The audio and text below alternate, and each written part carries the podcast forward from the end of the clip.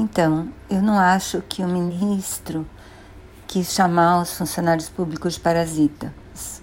De parasitas. O que ele quis dizer, na minha opinião, é que é um absurdo que quem vai se aposentar por no máximo 6 mil reais seja obrigado a sustentar aposentadorias milionárias, que muitos funcionários públicos ganhem imensamente mais do que eles ganhariam em uma função semelhante no mercado comum, que juízes ganhem muito, muito mais do que seus colegas dos países ricos. Então, acho que o brasileiro, pelo menos eu tô cansada de pagar esse monte de mordomia para os funcionários. Eu acho que foi a isso que o ministro se referiu. Então, abaixo o privilégio, o ministro tem razão.